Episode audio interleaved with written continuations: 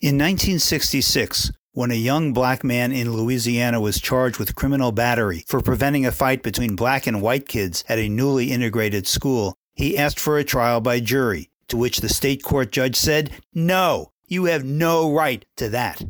I'm Bill Newman, and this is the Civil Liberties Minute. So, a state court judge acting as judge and jury found Gary Duncan guilty and sentenced him to prison.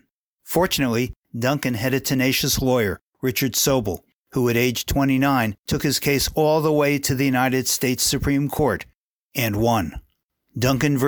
Louisiana is the reason people charged with crimes in state court have a federal constitutional right to a jury trial. While representing Mr. Duncan, Sobol himself was charged with a bogus crime and thrown into jail.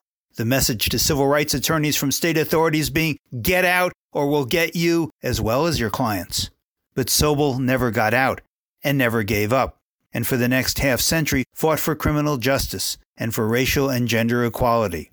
The recent New York Times obituary quoted attorney Sobol's former client Gary Duncan as saying this They put attorney Sobol in jail and threatened him with his life, but that didn't stop him, and he always had time for me.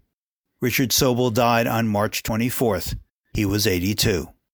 The Civil Liberties Minute is made possible by the ACLU because freedom can't protect itself.